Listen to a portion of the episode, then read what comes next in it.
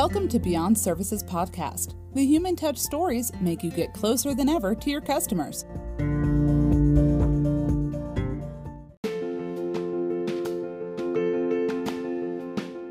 วันนี้เอพิโซดที่ 12 นะคะ แป้งจะมาชวนคุยเรื่องของ 5 วิธีในการรับมือกับลูกค้าช่วง New Normal นะคะ แน่นอนว่าหลายๆ ธุรกิจเนี่ยเปลี่ยน business model กันไปแบบหน้ามือเป็นหลังมือเลยนะ เราจะค้นพบว่าส่วนที่มีปัญหาที่สุดของส่วน human touch point หรือส่วนหน้าด่าน ส่วนที่ต้องปฏิสัมพันธ์กับลูกค้าไม่ว่าจะเป็นฝั่งเซลล์ฝั่ง service นั้น จริง ๆ แล้วหัวใจสำคัญเนี่ยมันเป็นเรื่องของสัมพันธภาพระหว่างเรากับลูกค้านะคะถ้าสัมพันธภาพมาดี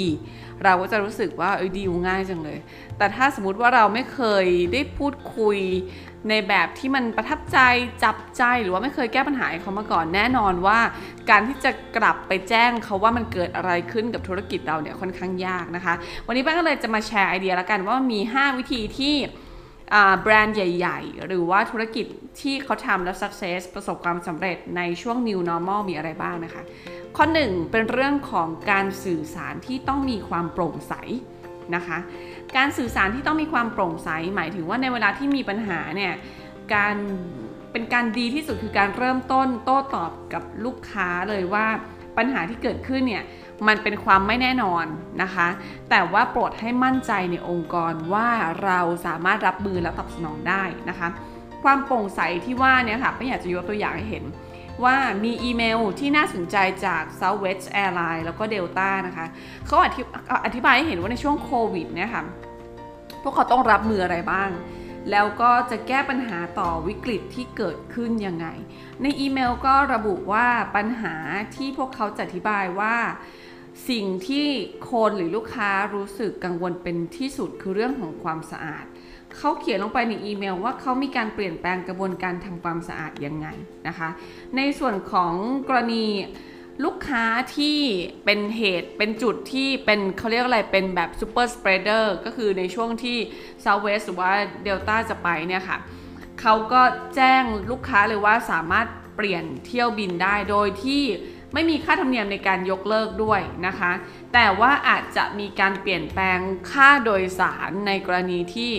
คุณไม่ได้แจ้งล่วงหน้า ซึ่งค่าโดยสารทั้งหมดนั้นก็จะระบุไว้ที่หน้าเว็บไซต์ของ Delta นะคะ ถ้าเราฟังแบบนี้เราก็จะรู้สึกว่าเออ มันมีทางออก มันมี backup plan มันมีทางเลือกให้เขาว่าคุณจะเปลี่ยนหรือคุณจะขอคืน หรือคุณจะ ยกเลิกไปเลยนะคะ ก็ถือว่าเป็นเรื่องของการสื่อสารที่ทำให้คนคลายกังวลได้ นั่นก็คือการสื่อสารที่มีความโปร่งใสอะเรามาดูต่อข้อ2นะคะเป็นเรื่องของการคำนึงถึงน้ำเสียงในการสื่อสาร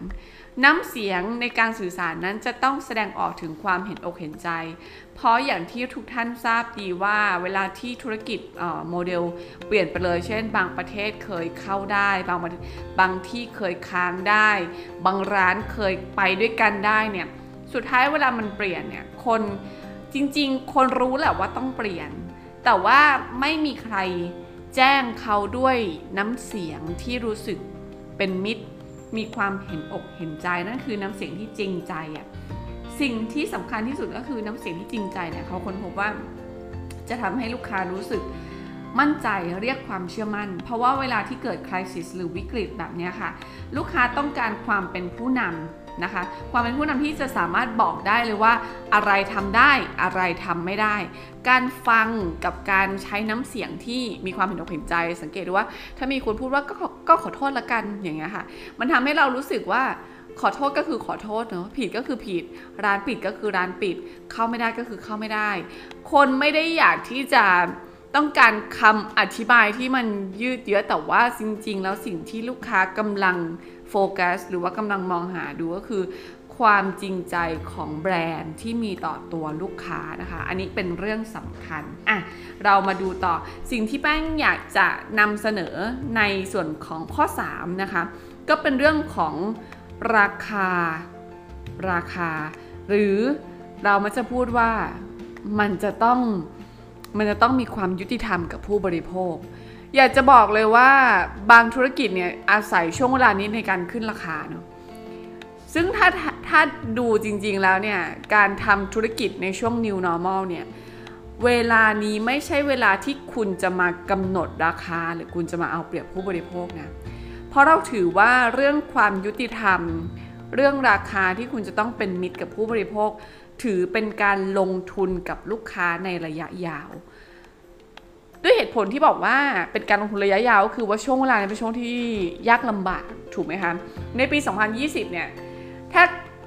ใครสักคนหนึ่งได้รับการดูแลจากแบรนด์ที่ดีเนี่ยพวกเขาจะเล่าเรื่องเวลาที่ยากลำบากในช่วงที่มันเกิดขึ้น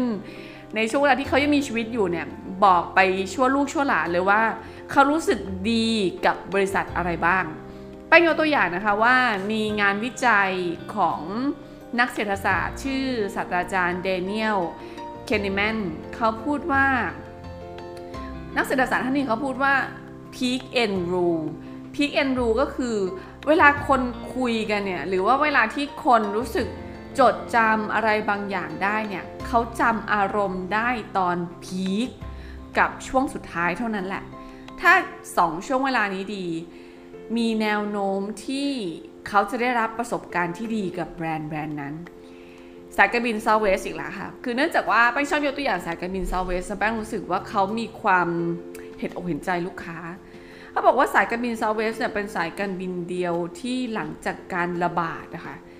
สามารถให้คนเปลี่ยนเที่ยวบินได้โดยไม่มีค่าใช้จ่ายเพิ่มเติม มันในความรู้สึกพีคเนาะพอพีคแล้วคนก็มีความทรงจำที่ยาวนานที่จะพูดถึงสิ่งนี้ต่อไปเรื่อยๆนะคะอะมาดูกันข้อ 4 ข้อ4เป็นอย่างนำเสนอเป็นเรื่องของความคาดหวังกับการแนะนำวิธีใหม่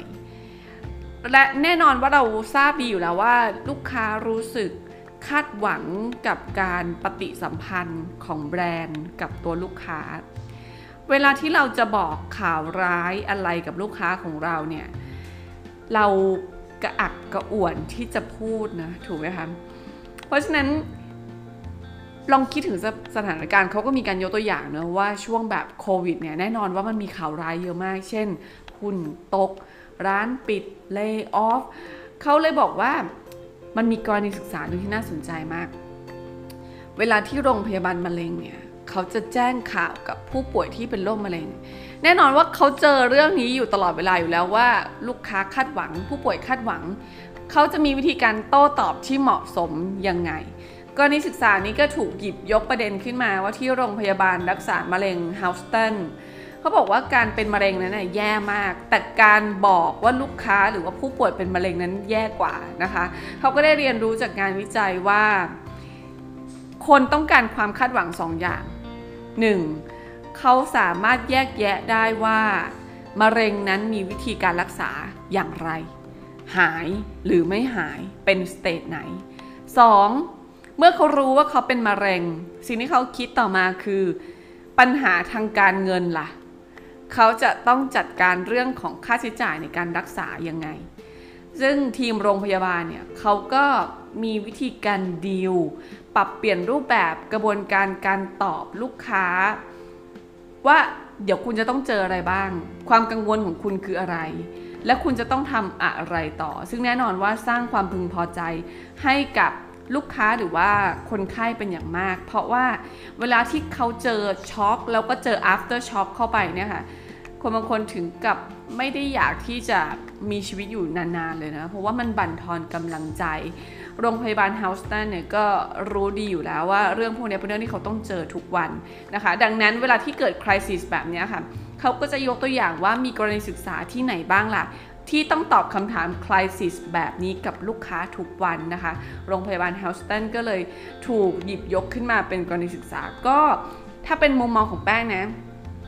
แป้งอยากจะให้ทุกท่านลองเขียน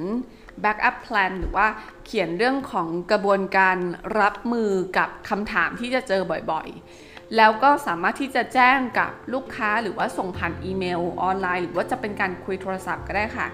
ว่าสิ่งที่คุณกำลังจะเจอจากนี้ไป 1 อาทิตย์ 2 อาทิตย์ 3 เดือน 6 เดือน 1 ปี คืออะไรบ้างนะคะ ก็เป็นการทำให้ลูกค้า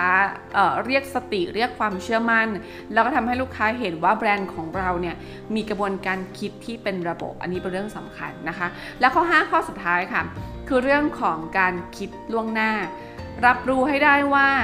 คนหรือลูกค้าจะรู้สึกอย่างไรกับประสบการณ์นั้นๆ นะคะ การคิดล่วงหน้าหลังจากที่เขาเจอปัญหาแล้วเนี่ยว่าโห มันจะไปยังไงต่อดี คุณจะมี backup plan ให้ฉันไหมเนี่ย การคิดล่วงหน้าคือทั้งหมดทั้งมวลคำตอบที่ถูกหยิบยกเป็นประเด็นขึ้นมาเนี่ย จะต้องมี keyword หรือเป็น key message ก็คือลูกค้าต้องรู้สึกมั่นใจมากขึ้น ว่าสิ่งที่คุณช่วยเขาแก้ปัญหานั้น สร้างความสัมพันธ์ที่ดีทำให้เขามีชีวิตความเป็นอยู่ที่ดีขึ้น อย่างน้อยในการที่คุณ lay off เขาเนี่ยคุณก็ต้องมี backup plan ว่า คุณจะทำให้ชีวิตความเป็นอยู่เขาดีขึ้นได้ยังไงในช่วงเวลาที่เขากำลังหางานทำอยู่ เพราะว่าการที่คนรู้สึกเครียดวิตกกังวลกับประสบการณ์หรือกับจุดเปลี่ยนที่มันเกิดขึ้นเพราะ new normal เพราะโควิด -19 เนี่ย ดีที่สุดก็คือการคิดไปกับเขา ให้คนรู้สึกดีกับแบรนด์ เพื่อลดความกลัว ความกังวล เพราะว่าวันหนึ่งที่เขาอาจจะสมมติว่าคุณหรือว่าคุณเลิกออฟ ถ้าวันหนึ่งเขาไม่ได้เป็นลูกจ้างคุณแล้ว แต่ว่าเขาก็มีโอกาสที่จะกลับมาเป็นลูกค้าคุณได้ในอนาคตนะคะ ก็อันนี้เป็น 5 เทคนิคที่แป้งอยากจะมาแชร์ให้ทุกท่านเห็นว่า มีวิธีการที่เขาหยิบยกขึ้นมาเป็นการจัดการกับลูกค้าช่วง new normal หวังว่าทุกท่านจะได้ไอเดียกับการเจรจาการจัดการต่างๆ การรับมือต่างๆ ผ่านพอดแคสต์ Beyond Service นะคะ พบกันใหม่ใน episode หน้าค่ะ สวัสดีค่ะ